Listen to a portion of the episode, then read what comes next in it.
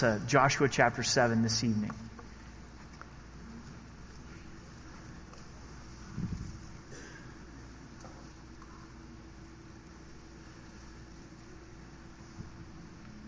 What are you hiding? No, seriously, what are you hiding? God knows that you're faking and that you're taking from things that are cursed, that are broken to Him. What if God got into that closet? That closet of the computer, the closet of your mind, the recesses of your heart. What if your sin wasn't just affecting you, but it was destroying the ones you love? That your wife's life isn't what it could be or it should be, that your kids, their very future, is in jeopardy, that our church is crippled, that God is holding back his blessing, and we're not able to stand in this community the way the Lord intended because of what you're hiding. God sees and God knows. He wants more than a service. He wants more than an hour and 15 minutes. He died for our lives. He wants us complete.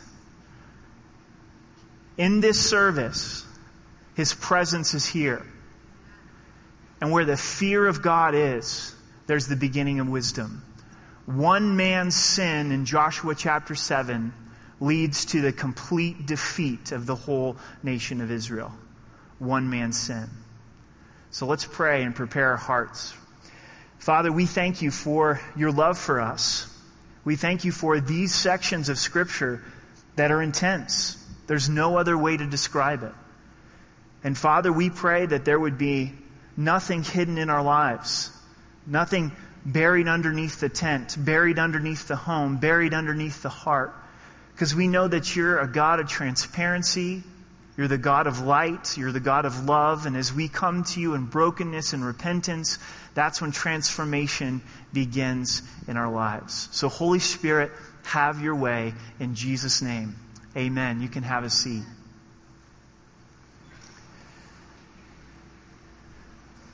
Failure, compromise, defeat, these are not words that were in Israelites' vocabulary. Up until this point, it's been victory. It's been the Jordan River being stopped up the walls of Jericho falling down.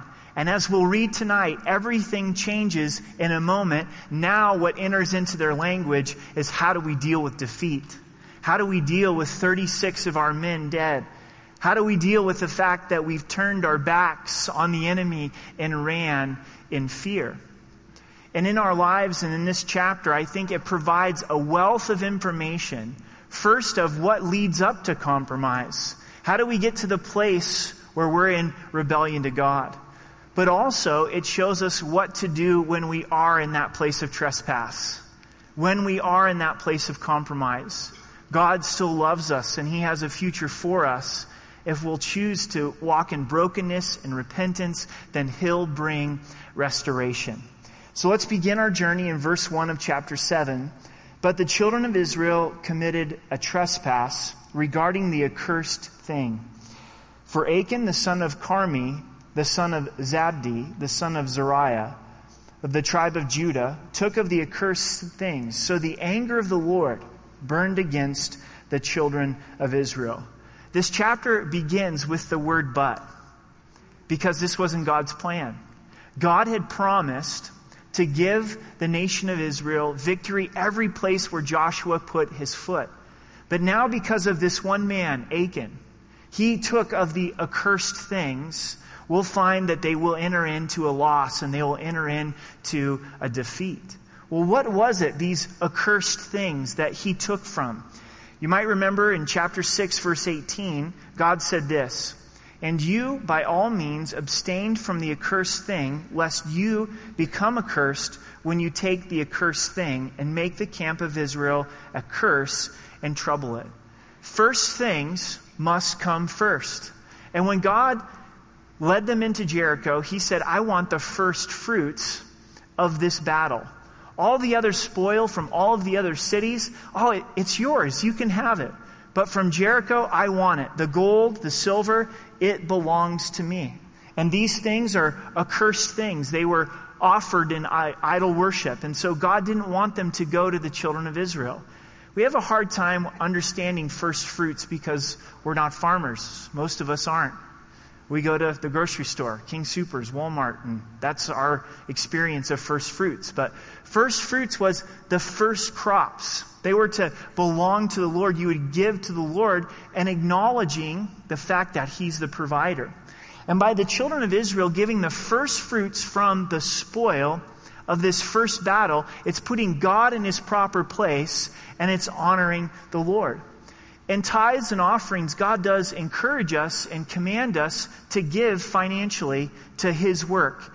And God's not trying to raise funds. I hope you know that. God's not broke, right? He's not up there going, I need, need your money. He's trying to raise a family. And if you've got kids, you understand this, right? And you encourage them to give, it does something to their hearts and their soul. So when we choose to give the first fruits to the Lord, where the first check that we write is to the work of the Lord, then we're honoring God and we're putting God in the proper place. So this is part of the sin of Achan is he's taking something that belonged to the Lord. And when we choose to take everything that the Lord has provided and just use it for ourselves, then we're taking something that belongs to God. Now imagine that you've got a hundred M&Ms, the kind with the nuts inside. Those are the best kind, right? And you've got your hundred, and they were given to you by God. And then God says, Hey, I want 10 of those back. You're like, Hey, hey, don't mess with my peanuts with chocolate on them, right? It's nothing for the Lord to say, I want 10 of those back, right? That's no, no big deal at all. It's reminding us it all belongs to the Lord. And He's allowing you to use that other 90% according to His Word. Also, in our lives the accursed things, it comes to sin. And notice in this verse it says a trespass. And this is actually something that is more severe than sin. The word sin means to miss the mark. if you're shooting at a target and you miss by just a little bit, well, that's your margin of error. And we sin that way all the time. We're headed in the right direction. We're, we're trying to do the right thing, but we still fall short. A trespass is here's the line, Woo! Near, near, near. You know, like it is willful rebellion. And that's what Achan did. He knew better, and in this moment, he chose to rebel against the things of God. Before we go on to the next verse, let's plant this thought in our hearts and minds. Obedience to God is our highest priority. It's our highest priority. Sometimes we kind of get casual and we get comfortable with God and we start to think of obedience as optional. It's really not that big of a deal. It's just a little thing. You know? It's just a little bit of an accursed thing. Uh, who, who really cares? Nobody sees, nobody's watching. But as this story unfolds, we're going to find that obedience is our highest priority. Maybe you're wrestling with an area of obedience tonight. There's something that God's been putting on your heart. You need to stay away from this. You need to do this. And we begin to rationalize ourselves out of God's commands. May we be reminded obedience is our highest priority. In verse 2, now Joshua sent men from Jericho to Ai, which is beside Beth Aven, on the east side of Bethel, and spoke to them, saying, Go up and spy out the country. So the men went up and spied out Ai. Now, church, Rocky Mountain Calvary, what's missing in verse 2? He didn't pray. Thank you, Steve. He didn't see God. Up until this point, God's been directing. God's been giving exactly what should take place. God said, when you get into the land, you need to circumcise the men. That wouldn't have been Joshua's plan. Here's the plan for Jericho you need to march around the wall one time each day, the seventh day the day of, that was supposed to be the day of rest. You're going to march around seven times and shout. That wouldn't have been the plan of Joshua. We're going to see that Ai is a small city. It literally means heap. How would you like that to be the name of your town? I live in Heapville, Junkville, right? Just this little town. I'm sure you can think of a lot of other things you may call a small town, but we'll save it because it's probably not pulpit appropriate, right? So Joshua just says, hey, go for it. When God appointed Joshua to be the leader in Numbers chapter 27, he was instructed that through the high priest and the Urim and the Thummim, which was the breastplate of the high priest, to seek God's will and God's direction. This is very natural for us. The big battles in our lives, the Jerichos, where we don't think that there's any way where we can accomplish a victory, we're waiting on God. We're not moving forward without His direction. But the small things, I got this under control. I've experienced victory in this area. I can maybe even instruct others on how to take on the Jerichos in their lives. And it's a small misstep that has huge repercussions. Bring everything to the Lord, big or small. We can do nothing apart from the Lord. In verse 3, and they returned to Joshua, and they said to him, Do not let all of the people go up, but let about two or three thousand men go up and attack Ai. Do not weary all the people there, for the people of Ai, ah, they're few. They're wimpy. We got this one. Just send two or three thousand warriors. So, another thought to meditate upon tonight is danger when you think you've got it under control. Danger, danger, danger. Whether it's your experience, whether it's your personality, whether it's statistics and mathematics, and you go, man, we did the odds, 3,000 should be able to win the battle here. Mathematics, statistics, logic, it's nothing if God's not leading and guiding and directing. And God has a way of humbling our best effort. Pride. This is pride. Makes them think that they've got it. I think that the challenge, sometimes spiritually, is more when things are going good. The times we really need to be careful is after the walls of Jericho fall, when God is blessing. Because our natural tendency, without even realizing, is we'll go into autopilot mode and we won't seek the Lord. And those things that we think we've got enough resources to be able to handle, then we'll march in without seeking God. There's two problems here there's the grieving of the Holy Spirit, and there's the quenching of the Holy Spirit. The grieving of the Holy Spirit was with the trespass. The quenching of the Holy Spirit is they're not seeking God's guidance. In James chapter 1, it says that God promises to give wisdom to those who ask in faith. So we've got to ask in faith. What Ai do we think that we've got under control that we need to stop and ask for the Lord's help? In verse 4, so about 3,000 men went up from there, from the people, but they fled before the men of Ai. So they go and attack Ai, but now they're running in defeat. And the men of Ai struck down about 36 men, for they chased them before the gate as far as Shebarim, and struck them down on the descent. Therefore the hearts of the people melted and became like water. Everything's going great. We've got it under control. And before you know it, 36 men are dead. From this battle, there was kids that had their father not come home. This is the seriousness of Achan's sin. This is the seriousness of, of Joshua not seeking the Lord. Joshua's response from this, as well as the rest of the people, is their hearts melted and became like water. And when we're defeated, man, fear comes in like a flood, doesn't it?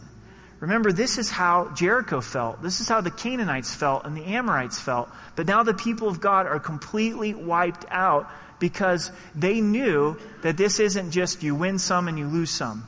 God had promised 100% victory, and now they have a defeat, and they're feeling like God had forsaken them. Joshua's response is a lot to learn from. Then Joshua tore his clothes and fell on the earth on his face before the ark of the Lord until evening. He put he and the elders of Israel, and they put dust on their heads. They go into full blown mourning.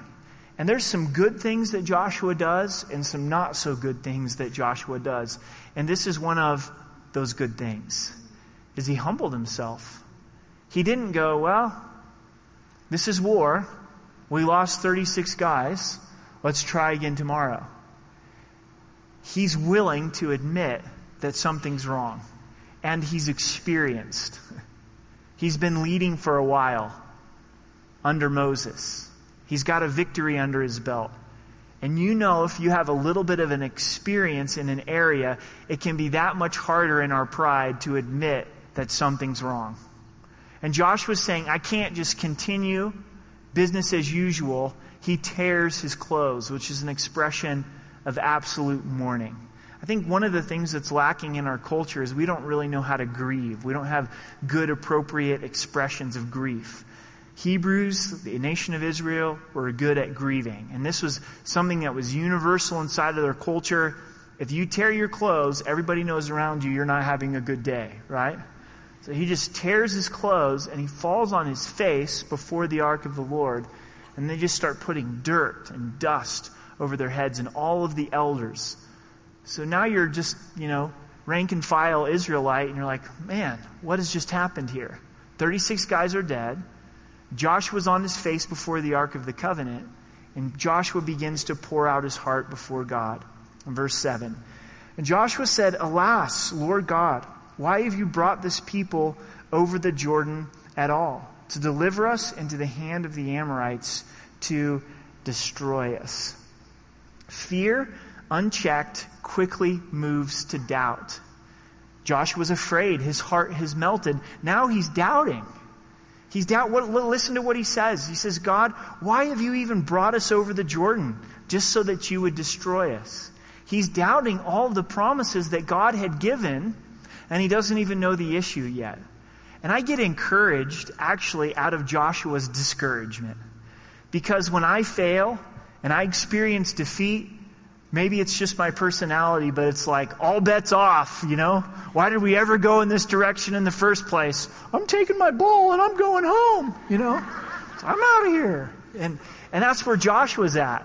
He's frustrated. And he's like, God, I can't, I thought you were in this. And all of a sudden, you just brought us over here so that we would completely be destroyed by the Amorites. Also, notice how quickly our problems are God's fault. we know the whole story. This is because of Achan's sin, and Joshua forgot to pray. God may have told Joshua beforehand, if Joshua would have prayed, why don't you go search the tents before you go into battle? There's sin in the camp. There's things that need to be, be dealt with. But Joshua's saying, nope, God, this is your fault. You brought us over here to destroy us. In verse 8, or continuing with verse 7, Oh, that we'd been content and dwelt on the other side of the Jordan. I wish we would have never come this way. The enemy, our flesh, and culture will all come to us in time of defeat and said, You know, this was a big mistake that you ever went this way. This whole fallen Christ thing, it's not all that it's cracked up to be. This call that God put on your life, and you stepped out in that, uh, you should have been content just to live a normal, nominal Christian life and never sought to make impact for eternity. And these words, they come out of Joshua's mouth as he's in this valley uh, of doubt, saying, We should have just stayed out there in the wilderness. In verse 8, O Lord, what shall I say when Israel turns its back before its enemies? For the Canaanites and the inhabitants of the land will hear it, surround us, cut off our name from the earth, then what will you do for your great name? See how fear goes to doubt, then goes to despair? By the time Joshua is done with this prayer, Israel doesn't even exist anymore. You know? And what's actually happened? One guy has sinned, 36 guys have died. That is serious, but they still have a lot of people left, don't they? And that's what happens in our lives. The problem's about this big, and it's a real problem. We've experienced defeat because God's saying, slow down and look at this. We're like, God doesn't even love me anymore. I'm just, I'm just fuel for him to burn me up and, yeah, and he hates my kids too. And just, just go through the whole thing, right? God records this stuff in Scripture for us so that we can understand Joshua loves God, he's committed to God. If we were a fraction of the man that Joshua is, wow, but yet Joshua struggled. When he experienced defeat, he went through a real low here. He, he enters into despair. It's all over in the perspective of his mind. Now, here's God's counsel. Now, be careful when you take on a counseling appointment with God, because sometimes his instruction is very direct and he's not overly concerned with our feelings. So the Lord said to Joshua, Get up Why do you lie thus on your face? In order to go from a place of defeat to victory, we've got to get up from the valley of self pity. We've got to get out and get up of the valley of self pity. Do you see it in Joshua? As he's pouring out his heart, he's feeling sorry for himself. He never expected defeat. He expected everywhere that he went, there would be victory. This wasn't in the game plan. He's surprised. And so he's feeling bad and he's feeling sorry and he's got his face in, in the dirt. And God says, get your face out of the dirt and start facing up to some issues. And I know that that's hard to hear. But if there's self inflicted hardship in our lives due to sin, it is good to put our face on the ground. And then, as our face is on the ground before God, He's going to say, Get up and deal with the sin. Quit feeling sorry for yourself. Quit worrying about the consequences. And have a heart that's repentant. And God describes for us in Scripture that there's godly sorrow leading to repentance, leading to change. But then there's a worldly sorrow that leads to condemnation. There's a lot of people that are really sorry for the things that they're doing, but they have no intention of ever changing. And it's this wallow of self pity, this cyclone, this downward cycle. Woe is me, woe is me. I feel so sorry for myself. And it moves to condemnation and they're self condemning themselves and not seeing the cross of Jesus Christ. And godly sorrow leads us to the cross of Jesus Christ, where we understand his forgiveness, the Spirit of God not leading us to condemnation, but forgiveness in Christ Jesus. To illustrate this is Peter and Judas, both of them horrendous sin. Judas turned away from Christ in self condemnation and hung himself. He got into that cyclone of self pity. But Peter, when he saw the resurrected Savior there by the shore, what did he do? He jumped in and he swam. He ran to Jesus and he received forgiveness and he received restoration. It's hard. What God has to say here is not comfortable. But are we ready to just get up and deal with the sin in our lives? Deal with what's hidden in our hearts Deal with what's hidden in our homes. Stop complaining because of the defeat that we're experiencing. Stop whining about this and whining about that and say, okay, I know. I know exactly what it is in my heart. I know the accursed thing. I know the trespass. And I'm going to deal with it. And God now gives the prescription, the instruction of how to be able to deal with the sin in verse 11. Israel has sinned. They've also transgressed my covenant, which I commanded them. For they've even taken some of the accursed things and have been stolen and deceived, and they've also put it among their own stuff. So God lists the offense.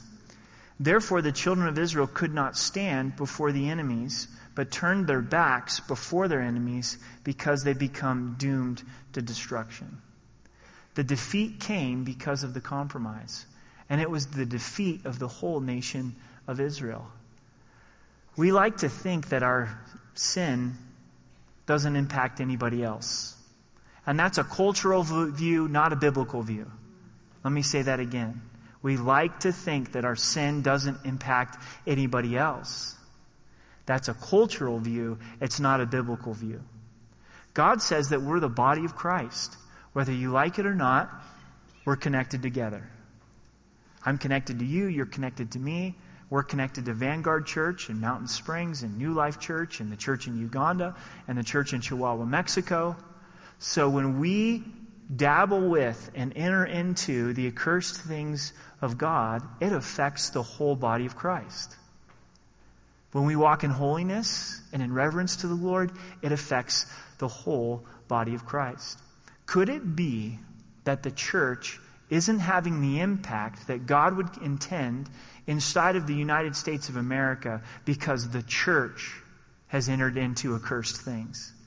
That the church has decided that we want to try to play this game where we'll have the blessing of God while living in the sin of this world. We're just going to mix the two. So there's no difference. That's what Achan wanted. He was loving the victory. He was loving the fact that Israel was in the land. but I'll just take a little bit of the accursed stuff. It's just a little bit. I'll put it under my tent. Nobody's going to know. And so God says, I can't bless this. I can't move through this. I believe that God has us in this section of Scripture for a specific reason tonight. And I wholeheartedly believe that God has a plan for Rocky Mountain Calvary. We're not here just to take up space and resources until Christ comes home, but God wants to use our church in this community and throughout the world, but we'll never be able to stand the way the Lord intends unless we take this seriously. The church leadership, people serving in the church, everybody who calls this their church home. Our righteousness will encourage the body of Christ. Our trespasses will affect the whole body of Christ. Continuing in verse 12 Neither will I be with you anymore unless you destroy the accursed things from among you. God says, I'm not going unless the accursed things go. Is the presence of God lacking in our lives?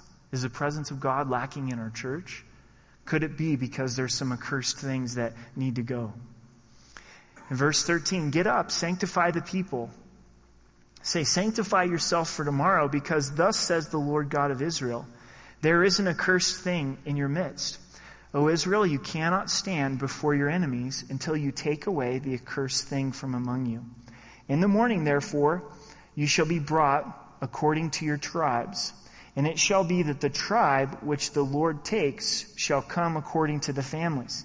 And the family which the Lord takes shall come by households, and the household which the Lord takes shall come man by man. Then it shall be that he who is taken with taken the accursed thing shall be burned with fire. He and all that he has, because he's transgressed the covenant of the Lord, and because he's done a disgraceful thing in Israel. Announcement. Hey, something to think about before you go to bed uh, there's an accursed thing in the camp. Somebody took the spoils from Jericho that they weren't supposed to. So God is going to have us come before Him tribe by tribe to discover where the compromise is. And then, as we go tribe by tribe, we're going to go household by household. And the men representing their household are going to come before the Lord. It's the men who are responsible for the holiness inside of the home. Now I'm Achan, and I'm hearing this announcement, and I'm thinking about, I'm about ready to be bacon because of what I've taken,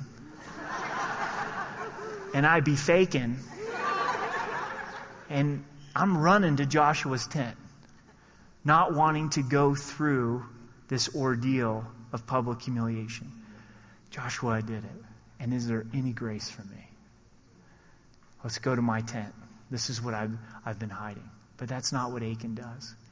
I mean, could you imagine to be in a situation like this where God's like, I know, I know what, what's going on. There's nothing hidden. And so we're going to start over here. And we're going to have this section come before the Lord. And then these two rows come before the Lord. And throughout the whole sanctuary, just to, to bring out the compromise and the sin. And God's passionate about the purity of His church. We're His bride. I've seen it in my life, I've seen it in other people's life. Over and over and over again, there will be nothing hidden before God. Jesus said it, He told us. If you think something's hidden, it's going to be brought out into the light. So much better for us to walk in brokenness and transparency. Are you open before God? Have you confessed everything to the Lord? Does your spouse know everything about you? All the struggles, the things that are going through your heart and your mind. If you're single, do you have good friends in your life, men ministering to men and women to women, where you've opened up your heart? See, Satan gets a great victory when we're in Achan's place, where we're living with this deep, dark secret. And we open it up before God and we open it up before others, and we're not living in this place of hiding and this place of shame. God's passionate about this. In verse 16, so Joshua rose early in the morning and brought Israel by their tribes, and the tribe of Judah was taken. So, phew, all the 11 other tribes go. Glad it wasn't my son, you know, that took some of the accursed things, but Judah. So now you've got this whole tribe, and they're standing before the Lord. He brought the clan of Judah, and he took the family of the Zerahites, and he brought the family of the Zerahites man by man. And Zabdi was taken. Then he brought his household man by man. And Achan, the son of Carmi, the son of Zabdi, the son of Zerah, of the tribe of Judah, was taken. Oh, man. It's brought down to one man at this point. And still, Achan isn't confessing. He's only going to confess when he's busted. That's the only time he's going to confess. Much better to confess long before you're busted. Listen to the still small voice of the Holy Spirit. Take heed this message from God's word and get right with the Lord and get right with others and expose yourself before God exposes you. In verse 19, and Joshua said to Achan, My son, I beg you, give glory to the Lord God of Israel and make confession to him. And tell me what you have done. Do not hide it from me. How did this happen? I mean, how did the other tribes get eliminated? And then inside of the tribe of Judah, that all the other families got eliminated. Was there just this bright light on Achan? You know? We don't know. But God's speaking to Joshua's heart. Joshua knows. And Joshua speaks right to Achan. He's saying, you know what? Give glory to God and confess your sin. And God is glorified when we confess our sin. A broken and contrite heart, God will not despise. So here's Achan's answer in verse 20. And Achan answered Joshua and said, Indeed, I've sinned against the Lord God of Israel, and this is what I've done. When I saw among the spoils a beautiful Babylonian garment, 200 shekels of silver, and a wedge of gold, weighing 50 shekels, I coveted them and took them, and there they are, hidden in the earth in the midst of my tent, with silver under it. What did he call what he took?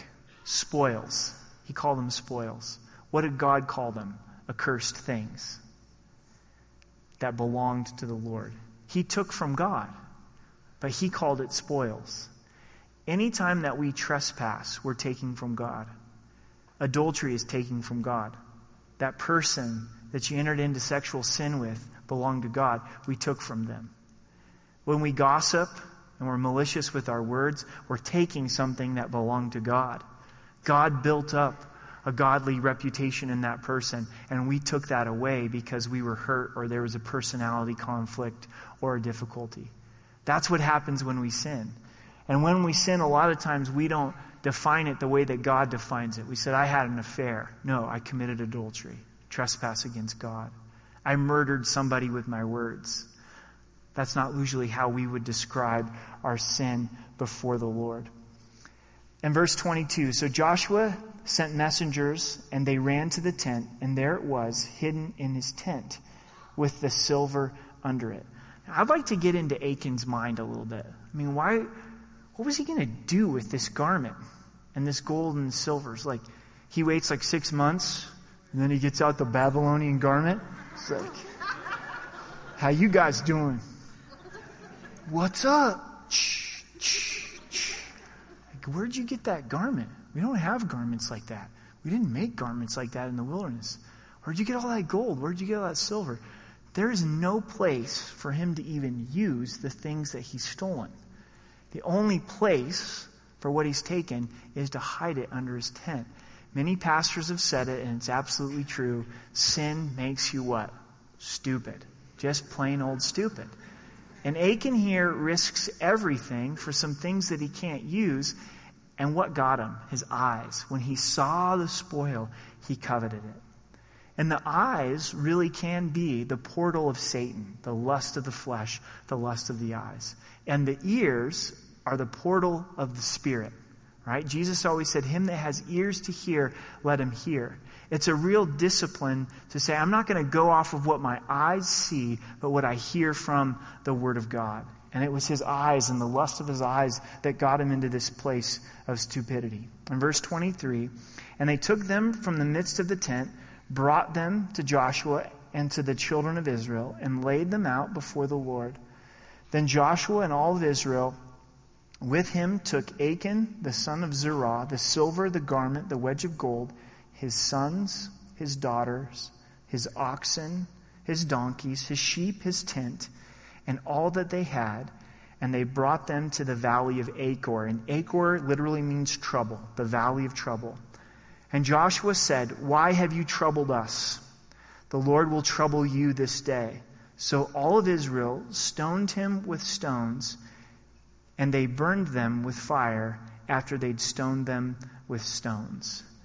Now, this seems very harsh, doesn't it? That not only Achan would be stoned, but his children would be stoned, everything that he has would be burned up. And God's making a statement here that sin is never a private and isolated act. And you may think that you looking at pornography over and over and over again isn't hurting anyone. And it's this private and isolated act. No, it's hurting the heart of God. It's destroying your soul. It's destroying your family. And it's paralyzing the church of God.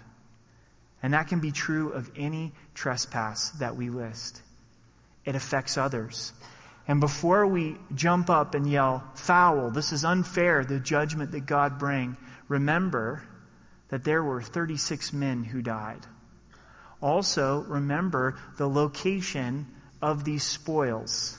They're under the tent. Most likely, the whole family knew and participated in this deception and in this compromise. May we all hear this tonight. If you love your family, don't sin against God. If you love your family, don't transgress against God. If you love the church of God and you're concerned about the reputation of the church, of the body of Christ in a lost and dying world, then don't trespass because we're linked to one another. It's impacting others in a way that we can't even comprehend. I think God is making this statement very strong here so that we would remember it. You'll probably remember this Bible study. I remember the first time I heard this chapter taught, you know, as a high schooler. I remember this chapter. And it stuck in my heart and my mind that my sin impacts others, that it wasn't just Achan who died, but also his family, also these innocent men. Sin is never a private and isolated act. And so we end this chapter in verse 26. Then they raised over him a great heap of stones still there to this day. So the Lord turned from the fierceness of his anger. Therefore, the name of the place has been called the Valley of Achor to this day, the Valley of Trouble. So this valley gets his name because of this troubling experience. This isn't the last time that we hear of the Valley of Achor. And write this down because this is mind blowing to me. In Hosea 2, verse 15, God says this I will give her vineyards from there and the valley of Achor as a door of hope, and she shall sing there, as in the days of her youth, as in the day when she came up from the land of Egypt. God says, in this valley of trouble, I'm going to give her a door of hope. Now, who is the door? Jesus. And Jesus brings us hope. And, church, I want to suggest to you tonight that we would all be under the same judgment of Achan if it wasn't for the door, Jesus Christ, who went to the cross for the wrath of God to be appeased on my behalf. We don't think of it this way, but my sin, my trespass, makes God hot with anger. It disgusts him. And in order for him to have a relationship with me, in order for me to be accepted and be the Son of God and go to heaven and be in the presence of His holiness, Jesus had to die. And when Jesus died, then the judgment of God passed over us. In church, that should cause us to want to live in holiness more than anything else. To know that we deserve God's judgment, but yet we receive the blood of His Son instead, then we don't understand grace if we come to the hill of Calvary and we walk away and we just say, Well, I'm going to continue in my trespass. I'm, gonna, I'm just going to continue living my life the, the way that it was. So, where do we go from here? Two things very specifically. If you search your heart and your life tonight and you go, you know what, there's, there's not trespass. I can honestly say there's not something that is hidden under my tent. There's no surprises for my spouse. There's no surprises for my kids, my brothers and sisters in Christ. It's out in the open. Then may this chapter put the fear of God inside of us. Because it was one moment. Achan was in that place. And then he saw a handful of things that were accursed, and he went for it, and everything went downhill. It only takes one moment. And may this implant in the hearts of those who are walking with the Lord a fear and a respect of God. And then for those of you, as the children of God, where you know in your heart that you do have those accursed things in your life, and you say, Well, what does that mean for me? Look to the hill of Calvary and look where Jesus died.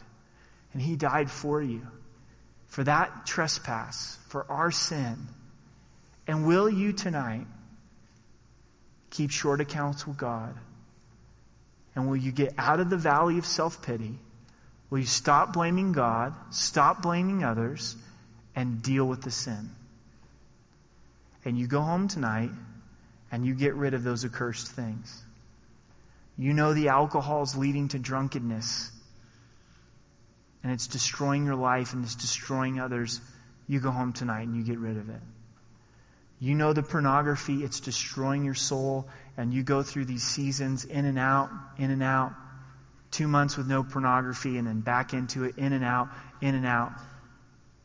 And you blame it on all these different things in your life men and women. We know that, that women are not immune to this. It's been classified as a male struggle, not in our culture. It's men and women. It's an accursed thing. Homosexuality. And you'll notice I'm not picking on homosexuality. It's a sin just like any other sin. But if you're in that place and you're trying to say, I want the blessings of God, but I'm going to live in a homosexual lifestyle, God loves you, I love you, and that's not God's order. And you're walking outside of God's order, and you need to cut off that relationship, and you need to get up, and you need to run to the hill of Calvary.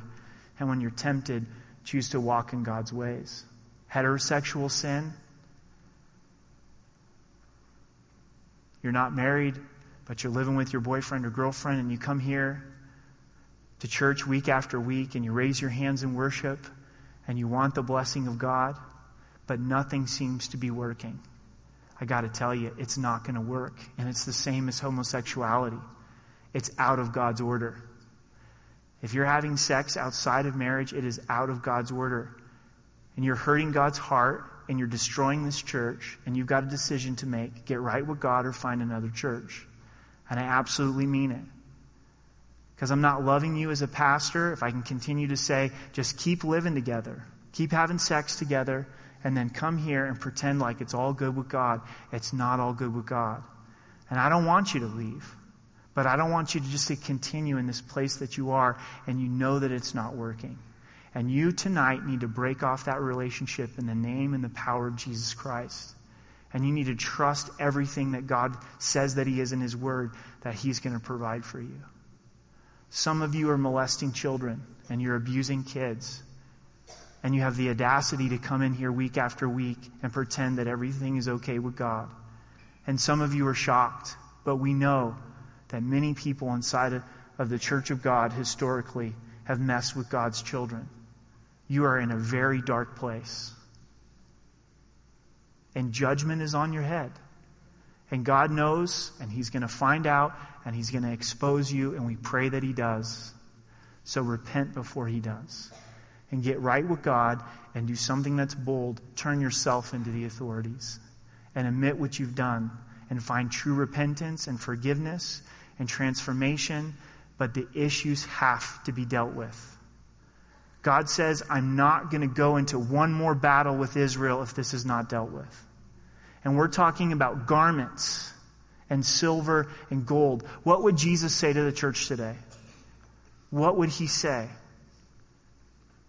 when we come in and we say, you know what? I'm just going to continue with the games as usual, but walk in full rebellion to the Lord. And please hear this in the right tone a loving Father that wants life abundant for you. You'll never know how wonderful intimacy is until you do it God's way. A man and a woman inside of the commitment of marriage, God will bless it.